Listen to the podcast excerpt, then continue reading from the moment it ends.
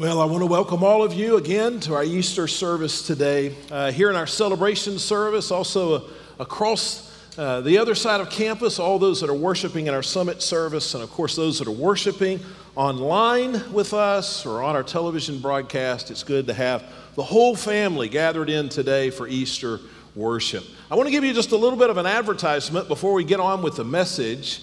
Uh, next Sunday, uh, I'm going to start a new Sunday school class. Uh, now, I've had a Sunday school class, and so if you're in that class, don't think I'm bailing on you. Uh, but we're going to restart our Sunday school class this next Sunday, and I want to invite everyone who is not currently active in a Sunday school class to join me for that. Uh, what we're going to do is to focus on some of the basics of the spiritual life and spiritual disciplines and how they help us to grow in our relationship with God. Uh, and the little advertising piece I put together here were the uh, invites, the PowerPoints, if you will.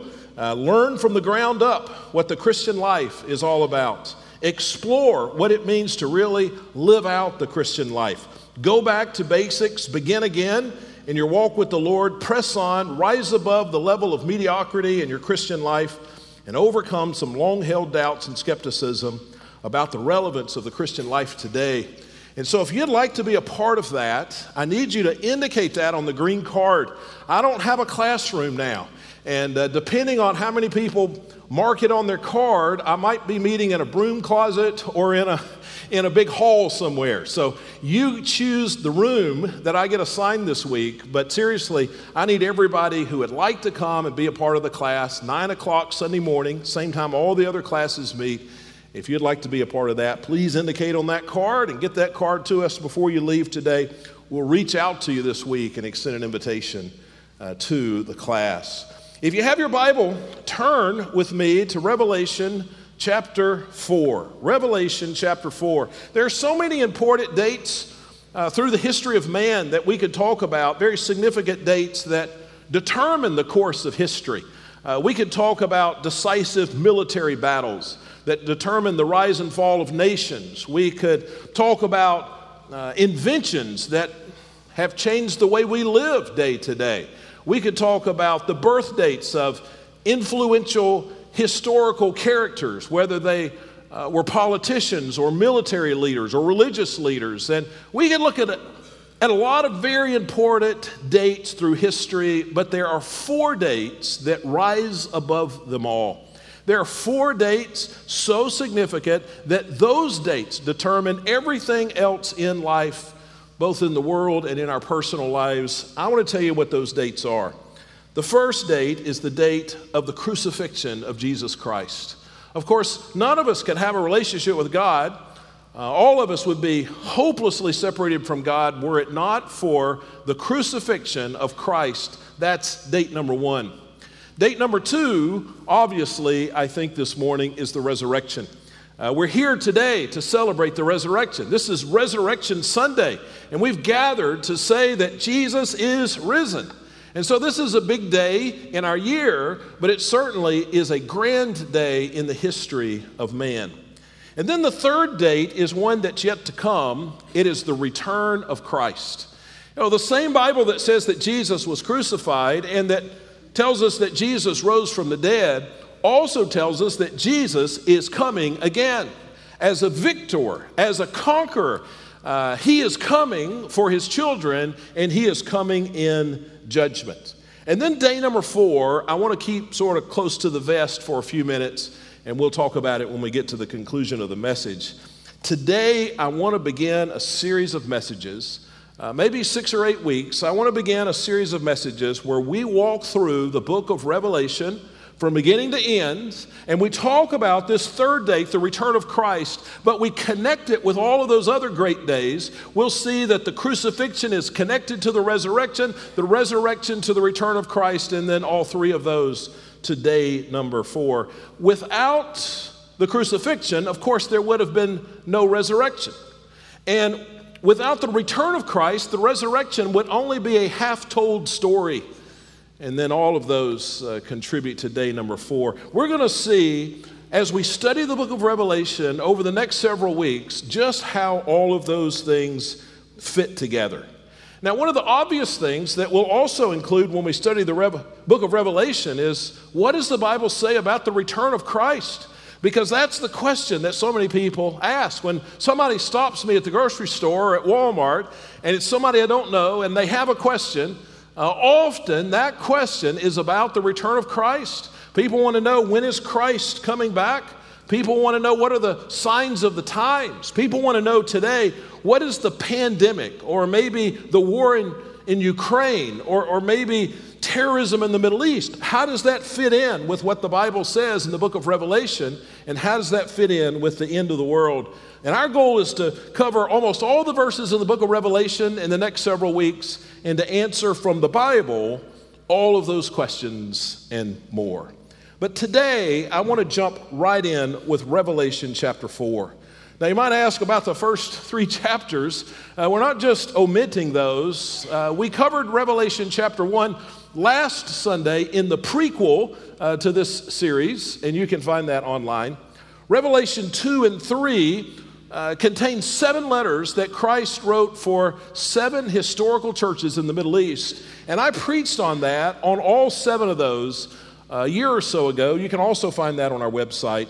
But that brings us to chapter 4, verse 1, and this is where we will begin. The Bible says, After this, I looked, and there in heaven was an open door. The first voice that I heard speaking to me like a trumpet now said, Come up here, and I will show you what must take place after this. So these are the words of John the disciple, John the apostle. Uh, he was living in a time that there was great persecution. In fact, all the other disciples and apostles had been executed for their faith. But John had been arrested, not executed, and he had been sentenced to a prison island, Patmos, hard labor uh, for the rest of his life. And so here he is on this island, and he's praying one day, and God gives him a vision. God, in a sense, takes him to heaven and says, I want to show you the things that will happen after this. Now, when we get to chapter 4, verse 1, here's something important to understand. Everything from here forward in the book of Revelation, these are future events. Future events. These are the things that will happen next. Now, it's not that the book of Revelation was not relevant for all the generations of Christians. It was and it is, but the events described in chapter 4, verse 1 and following, these are future events. One other interesting thing, at least interesting to me here in this first verse, is the Greek word. This was originally written in Greek. The Greek words translated after this. These are the things that will happen after this. Have you ever heard, I know you have, heard people talk about the metaverse. Do you know what that is? Uh, you hear Mark Zuckerberg talking about the metaverse, the Facebook owner.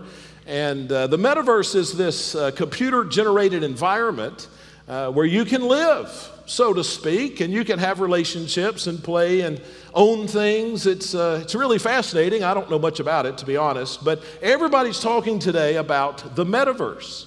Well, I'm not suggesting that Zuckerberg is making any biblical allusions, and certainly there's no Facebook in the Bible, but this is just a quirk of vocabulary. The Greek words translated after this are meta tauto. Meta tauto. And so people today are talking about living, so to speak, in the metaverse, this computer generated environment. But what John says here in Revelation 4 1 is that there is a different metaverse. There is a, there is a life after this, and we're all destined to really live that life. So, this is God's metaverse. Uh, let's look at verse 2. He says, Immediately I was in the Spirit, and there was a throne in heaven, and someone was seated on it. The one seated there had the appearance of jasper and carnelian stone, a rainbow that had the appearance of an emerald surrounding the throne.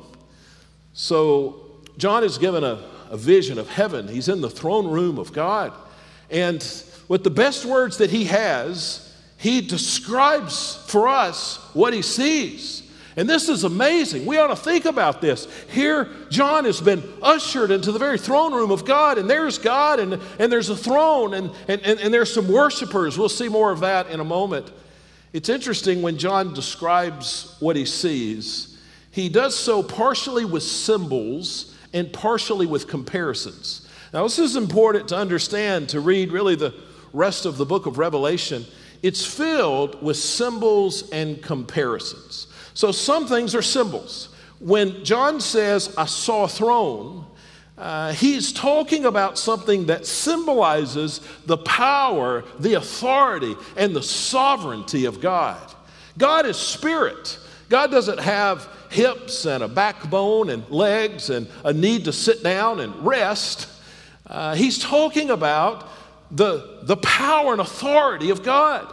Now, did John actually see a throne? Well, maybe, likely, perhaps, but this has a greater meaning than that. He's talking about the power of God. So there are many symbols in the in the book of Revelation. And then there are comparisons. You notice he says here in verse 3 that the one seated on the throne had the appearance of, and then he names a couple of precious stones, jasper and carnelian stone. He's not saying that God is a pile of rocks. Uh, he's using the best words he has to describe something that is indescribable. And he says it's like, I don't know, looking at the most brilliant, the most colorful, the most fantastic, precious stones I have ever seen. God is that and so much more. This is a comparison. He's just looking for something earthly to compare these fantastic things that he sees but he sees, he sees the Lord in some sense. There are also times when something will be both a symbol and a comparison, and these stones are probably a really good example of this. Often in the Old Testament, uh, the Bible will tell us what the symbols in the book of Revelation mean. In fact, it's uh, over 500 times in the Old Testament, 500 times in the book of Revelation, I should say, there's a symbol that's defined in the Old Testament. And here with the stones, we see that in, uh, I think it's uh, Exodus, uh, Exodus 28. Uh, there's a description of the stones. And so there are symbols, and then there are uh, these comparisons.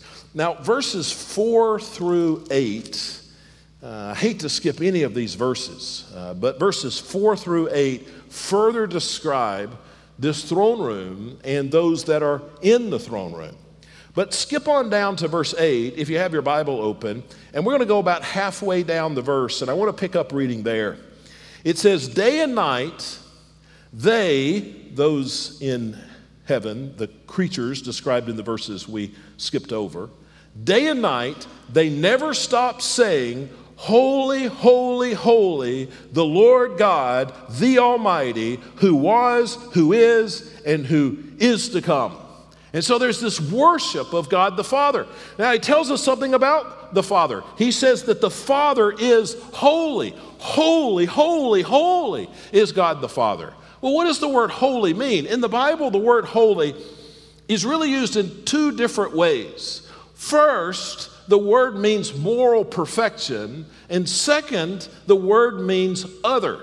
When it comes to moral perfection, of course, God is perfect. God is morally perfect. God always does the right thing at the right times for the right reasons. God has never erred and never sinned. But more than that, holy means that He is other. Holy means that He is different. Every attribute of God, everything that is true of God, is true to the infinite degree. When we say that God is powerful, we don't just mean that He is a little stronger than, than we are strong, we mean that His power is without measure. When we say He has wisdom and knowledge, we're not just talking about He knows more than we know, His wisdom and His knowledge are boundless. When we say that He is beautiful, His beauty is without comparison. When he, we say He exists, well, there is no precedent to God, there is no antecedent to God. God's existence is eternal. And when we say that God is just, we know that God rules and there is no one to whom you can appeal. God is holy in everything that is true about Him. And you notice it doesn't just say holy, that would be enough. But it says, Holy, holy, holy. He's not just holy, he's not just different, he's not just holy, holy, more different, but he's holy, holy, holy. He is in a completely different category. God is the epitome of every quality of greatness, and there is none who compare. Now, God's holiness is a reason to rejoice and a reason to recoil. It's a reason to rejoice because since He is holy, we know that He is unchangeable, He is reliable, He is true, He doesn't lose His temper, He is uh, uninfluenced by evil desires, He is uncompromising, and God always keeps His promises. He is holy. But He is holy also means that God hates sin. He will not tolerate the presence of evil, and He will not relent from punishing every sin committed by every person in every time of history. And the Bible says the wages of sin is death. Whenever there is a sin, the perfect, holy judge of heaven, God Himself, promises to execute punishment for that sin. And He says that punishment is death. He is holy. So, is His holiness a good thing or is it something we should dread? Well, it's really determined by what side of that holiness you find yourself. And we'll come back to that. Well, let's continue to read. I'm skipping now down to verse 5, chapter 5, I should say, verse 1. It says, Then I saw in the right hand of the one seated on the throne a scroll written on both sides, sealed with seven seals. I also, verse 2, I saw a mighty angel proclaiming with a loud voice, who is worthy to open the scroll and break its seals? Now, we've got a little shift here because the focus in chapter 4 is on the throne of God. The focus in chapter 5 is on this scroll. Well, let's talk about the scroll. What is that?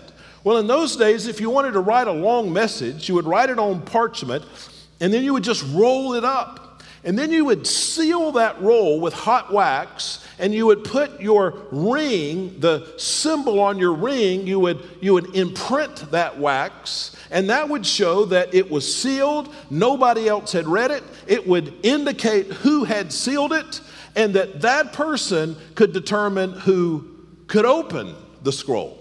For instance, if you were a king and you wanted to send a private message to another king, you would write it on a long piece of parchment, you would roll it up, you would seal it. And then you'd send it to the other king. The king would look and he could see that the seal had not been broken, so nobody else had read the message. And he could see that the message was authentic because it had the seal, it had the imprint from the king who had sent the message. So here's the scroll. What is on this scroll? Well, we're going to spend the next several weeks talking about this scroll. And beginning in chapter 6, and, and for many, many chapters, there's a description of what's in this scroll. And the scroll contains the specific plan for how God's going to bring the end of the world, how God's going to bring the consummation of everything. All the details are there, many of the details are there. And that's specifically what's on the scroll. But there's something more here. In a more general sense, this isn't just a list of, of details of future events. This is God's plan to bring all of human history to his goal. This is God's plan to sum up. This is God's plan to bring to fruition, to finally achieve what He's wanted to achieve. This is God's plan for every person and every time and every event. This is God's plan. This is God's plan. God created everything that's been created.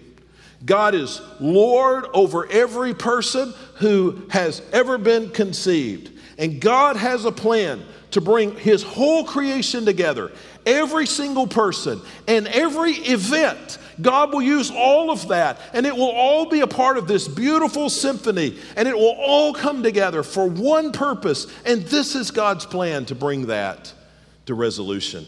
We looked at Philippians chapter 2, verses 9 through 11 last week. Let me just quickly read that again. It says, God highly exalted Jesus Christ and gave him the name that is above every name, so that at the name of Jesus, every knee will bow in heaven and on earth and under the earth, and every tongue will confess that Jesus Christ is Lord to the glory of God the Father.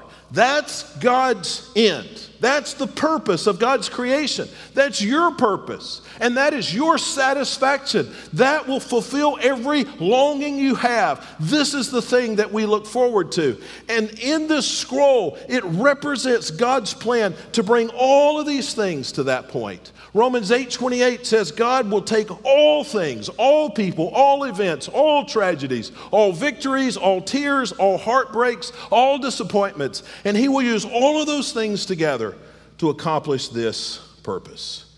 There is no person, there is no day, there's no victory or defeat, there's no celebration, no tragedy, there is no cheer and no tear that God's not going to use for this great purpose. God wants to redeem everything that's happened in your life and everything that's happened in history to bring it all together for this symphony of praise. And as I said, to be a part of this will be the greatest honor of our lives. You were created for this, and it will bring the full and the final satisfaction to all of our longings. The scroll is God's plan for that great day. To right every wrong, to dry every tear, to satisfy every desire, to bring justice and healing and restoration and peace. It's all in the scroll. So we've sort of set a scene. We've seen God in chapter 4. Now we see the scroll in chapter 5. What happens next? Well, that's where I want us to focus this morning. If you're looking at your outline, that brings us to point number one mankind's every hope is, in the end, a false hope. Now let's continue to read, and I'll warn you, verse 3 is the saddest verse in all the Bible. It says, But no one in heaven or on earth or under the earth was able to open the scroll or even to look in it. There was a census taken, there was an exhaustive search executed, and no one was found who was worthy to open the scroll. And to open the scroll means really to execute the plan. So here, God has a plan to redeem everything in your life, to redeem every victory, but also every grief and every tear. And God has a plan for all of history. But there was no one who could open the scroll, there was no one who could execute God's plan. None of the angels could do it. None of the angels could do it. None of the representatives of man could do it. Uh, Moses couldn't do it. Elijah couldn't do it. David couldn't do it. None of the prophets could do it. Jeremiah couldn't do it. Isaiah couldn't do it. John the Baptist couldn't do it. James couldn't do it. The Apostle Paul couldn't do it. Nobody could open the scroll and execute the plan. God has a plan to bring everything together, but there is no way that me or you or anybody else can execute that plan. Now, why is that important? Because our life is filled with sin and heartbreak and loss and betrayal and disappointment and death. And there is no hope. There is no hope. Anything you put your hope in will ultimately turn out to be a false hope because no one can open the scroll. Nothing can achieve God's goal. Nobody can execute this plan. There is no hope. Look at verse 3 again. But no one in heaven or earth or under the earth was able to open the scroll or even to look at it. Ultimately, everything you do and everything you turn to is a false hope. Your new attitude is ultimately going to fail. Your career, your spouse, your bank account, your friends, your home, your retirement, your dreams, they will all fail to solve the problems that are yours because of sin. No accomplishment will ever erase the effects of sin in the world or in your life. No pill you can take will ultimately bring peace or joy. No new beginning, no meditation, no spiritual path will ultimately lead to anything but the loss of everything that you've put your hope in and ultimately it'll end in death. This verse says that an exhaustive search was made, and no one and nothing could solve the problem or execute God's plan. The reality is, we live life, we sin, and then we just await the consequences of our ultimate eternal death. I don't mean just to cast a shadow, but the very best we can hope for is to live a long life, go through struggles, watch people we care for suffer heartbreak, bury some of our loved ones, and then die. And when we take our last breath, we will be as powerless and as weak as we were when we took our first breath. There is nothing to put our hope in. No one can open the scroll, and nothing can bring about God's plan because of our sin. Now, I want to take you to point number two. If you're looking at your outline, all people are desperate for a rescue. Obviously, if there's no hope, we're desperate for a rescue. Look at verse 4.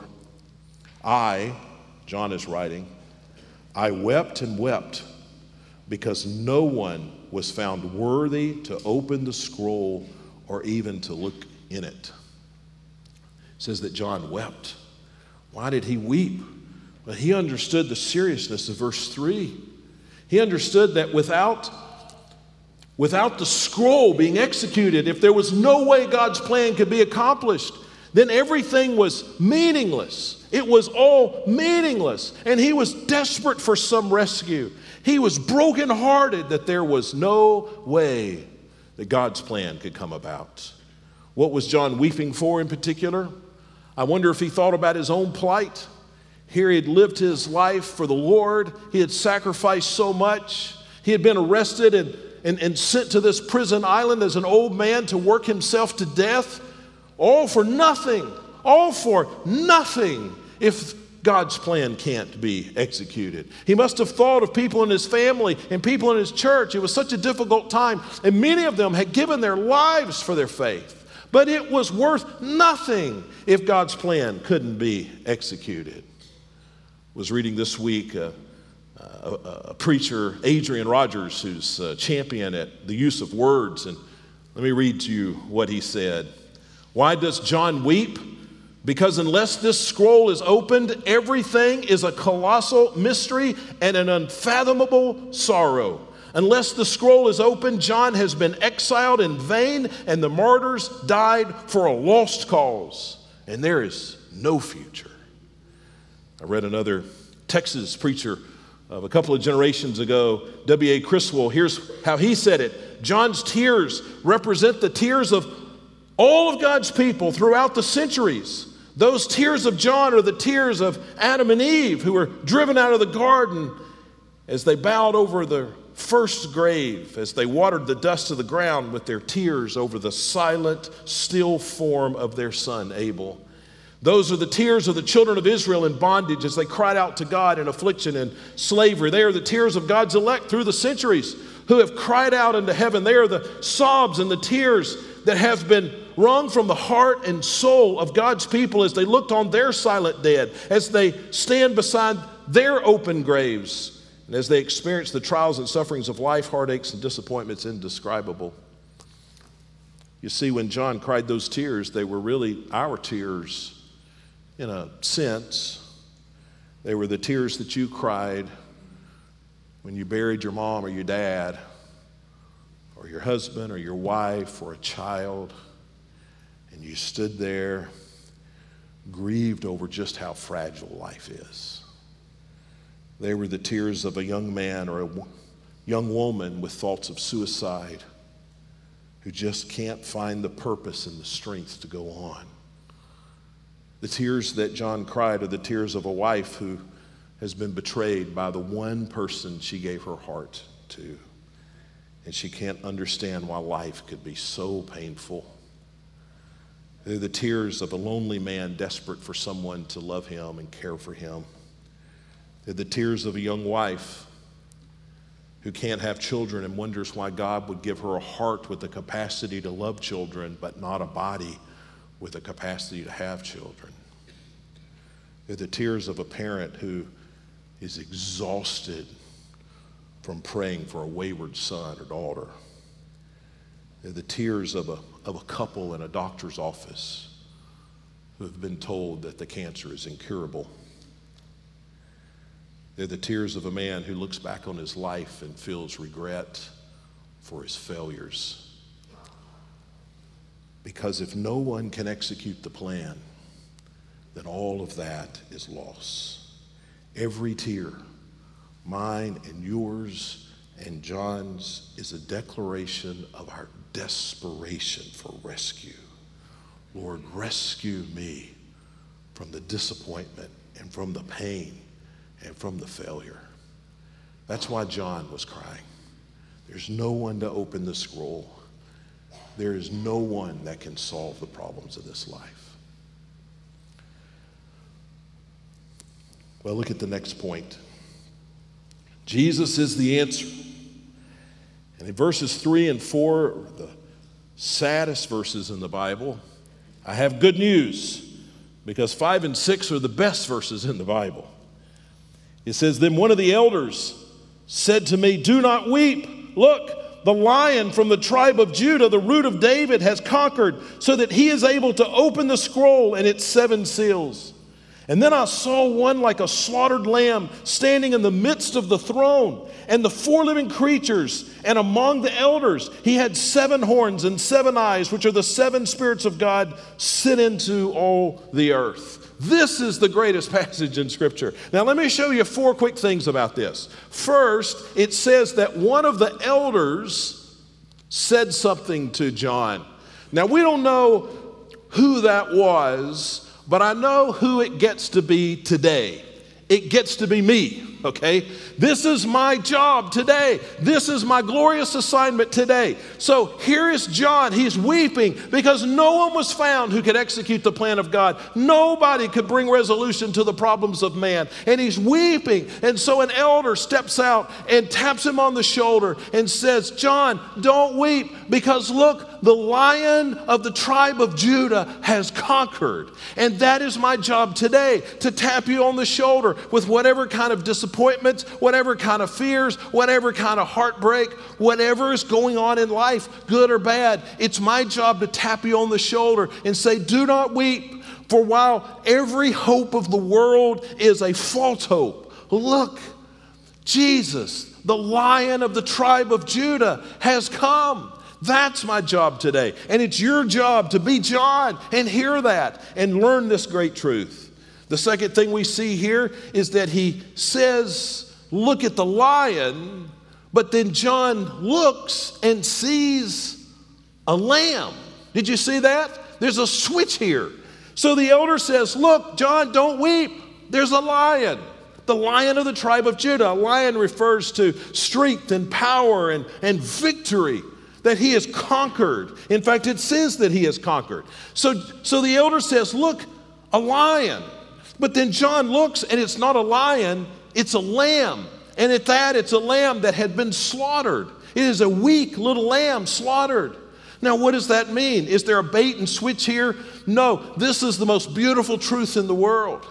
Jesus has conquered. He has conquered sin. He has conquered death. But he is conquered not by coming as a king, but he is conquered by coming as a lamb slaughtered to pay the penalty for our sin. Isn't this wonderful? Jesus Christ is conquered by coming and living a perfect and a sinless life and then dying on the cross to pay the penalty for my sins and yours. That's how he has conquered. That's how he has won the victory. And so the elder says, Look, a lion. And he looks and it's a lamb. It's a reminder of the crucifixion of Christ. All of us, apart from the crucifixion of Christ, are hopelessly separated from God. God is holy and we're sinful. That separates us from God. And God is the source of life, so it sends us to a place of eternal death. We will be without life. The wages of sin is death. It is hopeless, except for one thing Jesus came. And he died for us. He paid our penalty. He died on the cross, bled, and died for our sins. The conquering lion came as a lamb to the slaughter. And he's talking here about the about the crucifixion.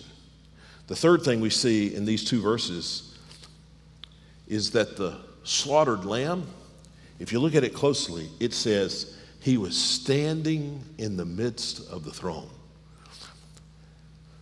The lamb died, Jesus died, but now he's alive. This is a picture of the resurrection. The resurrection. Jesus died, but he didn't stay died, okay? He died, but he is not dead. Jesus is risen. He is risen. He has demonstrated that he has, he has paid for our sins and he has conquered death and hell. I think of 1 Corinthians 15 when Paul was writing and he got so excited and he says this Death has been swallowed up in victory. Where death is your victory? Where death is your sting? He says, Death, you have been beaten. There's nothing you have against us now. He says, The sting of death is sin, and the power of sin is the law. But thanks be to God who gives us victory through our Lord Jesus Christ because he's defeated death. He's defeated death. And then the fourth thing we see right here in these two verses is we notice that the, the lamb is the lion of the tribe of Judah, and it says that he has conquered. He has conquered. Now, he conquered death uh, through the resurrection. That's what we celebrate uh, on Easter. And so we're here today celebrating the resurrection. You know, though, that we celebrate the resurrection every week. Did you know the reason why churches meet on Sunday is because it's a celebration of the resurrection. It wasn't until recent history that we started celebrating the resurrection once a year. Now, I'm glad we do. We always will until the Lord returns. But, but really, we celebrate the resurrection every Sunday, every Sunday. And, and, so here we, we celebrate the resurrection. That's how he conquered. But, but I think the important part of this title, the Lion of Judah, is to remind us that when Jesus came the first time, he came as a babe in a manger and he died as a criminal on the cross to pay the penalty for our sins. But when he comes again, he will come as a warrior and a lion he will come in power. He will come to, for, for rescue of his people, and he will come in judgment of those who are not his, not his children. He, he came first as a babe. He will come again as a warrior. He is the lion of the tribe of Judah. Now we learn more here about the wonder of Christ. It talks about the seven, uh, the seven horns and the seven eyes, and we will certainly come back to that if the Lord allows in the, in the weeks to come. But here's what I want you to see. Here's the most important part of those two verses. Everywhere we can turn, everything you can trust in in this world will turn out to be a false hope. But there is a rescuer, there is a Savior Jesus steps forward and he is worthy to open the scroll and he is worthy to execute God's plan. And God's plan will be executed. And all of God's purposes and all of the things in your life and all of the hardships and the griefs and the victories and the days and the events and, and everything will be brought to this wonderful conclusion that'll bring glory to God and satisfaction to our longings because Jesus is worthy. He is worthy. You know, when I, I have tried in the past to comfort people who were uh, you know, grieved over the loss of a loved one, often I would say to them, uh, put my arm around a, a woman who's lost her husband or some other terrible situation, and I would say, God knows. God knows. And I, I think that brings comfort at times, just a reminder that at the worst hour, God our Father, He knows. He's with us. But you know, I don't say that anymore, or at least I don't just say that. I say something more. Now I say, God has a plan.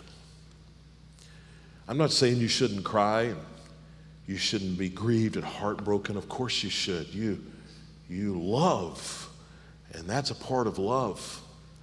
But I reassure you with this that God has a plan to take every hardship and every tear and bring it in as a part of this uh, sacred symphony to accomplish his purposes. And even this day, the darkest day of your life, I want you to know God has a plan. And Jesus is worthy to execute that plan. And that's worth celebrating. I want to show you a, a, fourth thing. You, you see, if you're looking at your outline, the time is near.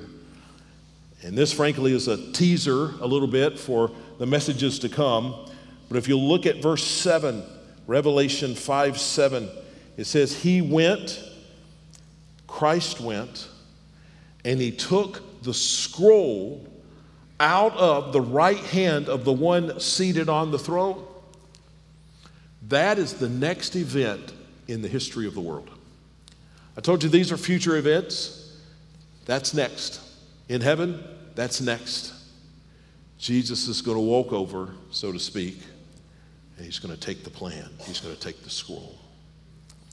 And then we're skipping some very important verses that we'll come back to, but look at chapter 6, verse 1. Then I saw the Lamb open one of the seven seals. Here's what I want you to hear there the time is near. I, I, I don't know if the Lord's going to come back in 2022. Please don't tell somebody I said that. Uh, he may. He may come back today. Uh, wouldn't it be neat if God came back on Easter? I'm glad he didn't come back between point two and point three. I was pretty bummed there and ready to get to the next point. But uh, yeah, God could come back at any moment. Christ could come back at any moment. Lord, come quickly.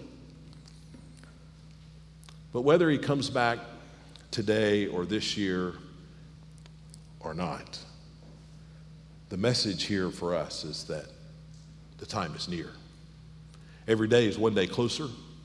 Every day we're one day older. Every day our hearts are one day harder. The time is near. The time is near to love God as the Holy One. The time is near to trust Christ as the slaughtered lamb. The time is near to surrender to the lion of the tribe of Judah. Not that you will never sin again. You will until he makes you perfect. But that you're going to do all you can to surrender your life to his will. You know, I said at the beginning of the message that there are four significant dates. Everything turns on these four days the crucifixion, the resurrection, the return of Christ. You know what day number four is? Day number four is the day that you chose, or the day you will choose, to finally trust Christ alone for your salvation. If you're taking notes in the outline, I invite you just to write that date down. Uh, for me, it was in March of 1985. I don't know the number of the day. March of 1985. I put my trust in Christ. Fully and finally, God saved me, adopted into me, into his family. Best day of my life. The crucifixion, the resurrection, the return of Christ, in March of 1985. That's mine. If there's never been a time in your life when you've understood that you you were guilty of sin and your only hope was what Christ had done for you, that you trusted and surrendered and you told him that, then won't you do that today and put today's date right there? Now, uh, musicians, just stay in your seats a moment. I, I have something more I want to say, but let me ask everybody to bow your head and close your eyes. I want to pray because I think this is the most important moment of the morning. Father, I come to you and I pray that you'll speak to our hearts and help us to understand that these four days, it's everything the crucifixion, the resurrection, the return of Christ, and the day we've put our trust in you, the day we've surrendered to you. And Father, I pray today that people who have not yet done that, that today they'll do that. And I pray that for those of us who have, we'll celebrate it. What a day. What a change. Now, your head bowed and eyes closed. Let me just say one more thing here. If you've made that next step today, I want you to let us know. You're welcome to come down when we sing in a moment. I'll be here in the front. I'd love to greet you. Um, but I know a lot of people, you're just not comfortable doing that. That's fine. But if you would indicate that on that little green card and you get that to us today, we'll reach out very soon this week. We just want to encourage you, pray for you, celebrate with you. Now, everybody, look up here at me for a moment. Hey, I, I, I want to I want to acknowledge I've skipped a bunch of verses, and partly uh, for time and because we're going to come back to these, but there are some verses I skipped that I that I, I shudder that I skipped them. And if we had more time, I'd, I wouldn't skip them, but I, I want to point them out to you. What happened between Revelation 5 7 and Revelation 6 1? There's about seven verses there. Well, this is important. When, when Christ stepped forward as the one who was worthy to take the scroll and to execute the plan of God, you know what happened in heaven? An explosion of praise broke out. Like like has never happened before. There's this worship in heaven, and it's described in those seven verses. Some of the greatest verses in all the Bible. It's described right there. You can read those seven verses. I timed it this morning in one minute and four seconds. One minute and four seconds. So let me give you an Easter gift. If you'll do this, this will be a gift. Best gift you'll get this Easter. Okay? So will you take a minute and four seconds every morning for the next week? And when you wake up, before your feet hit the ground, grab your Bible, read these seven verses, one minute, four seconds. And I want you to think in heaven, this is what the people did when they recognized that Jesus is the Savior and that He is worthy and He is ready to execute the plan of God, to bring full salvation, to bring the ultimate satisfaction, to bring glory and honor to God, and to bring all the storylines to a close, to, to make every tear, to redeem every tear. When, when they recognized that Jesus was worthy and willing, this is how they celebrated. And you read those seven verses. And then you just say a brief prayer Lord, thank you that Jesus is worthy to bring it all to a close. And here's, here's how it's a gift you do that for seven days. Next Sunday, your heart will be ablaze. And we'll open our Bibles. The Lord didn't come back between now and then. We'll open our Bibles and we'll start working on this scroll. We'll start working on this scroll head bowed, eyes closed. Father in heaven, thank you that you have a plan, that there will not be a, a tear shed, a disappointment experienced, a, a grief felt that you will not use for your glory and honor and our ultimate satisfaction. And thank you that Jesus is worthy and able to execute that plan. Father, help us to be ready that's why you give us these words. Help us to be ready. Join you in that great work. And we pray this all in Jesus' name. Amen. Let's stand together as we sing.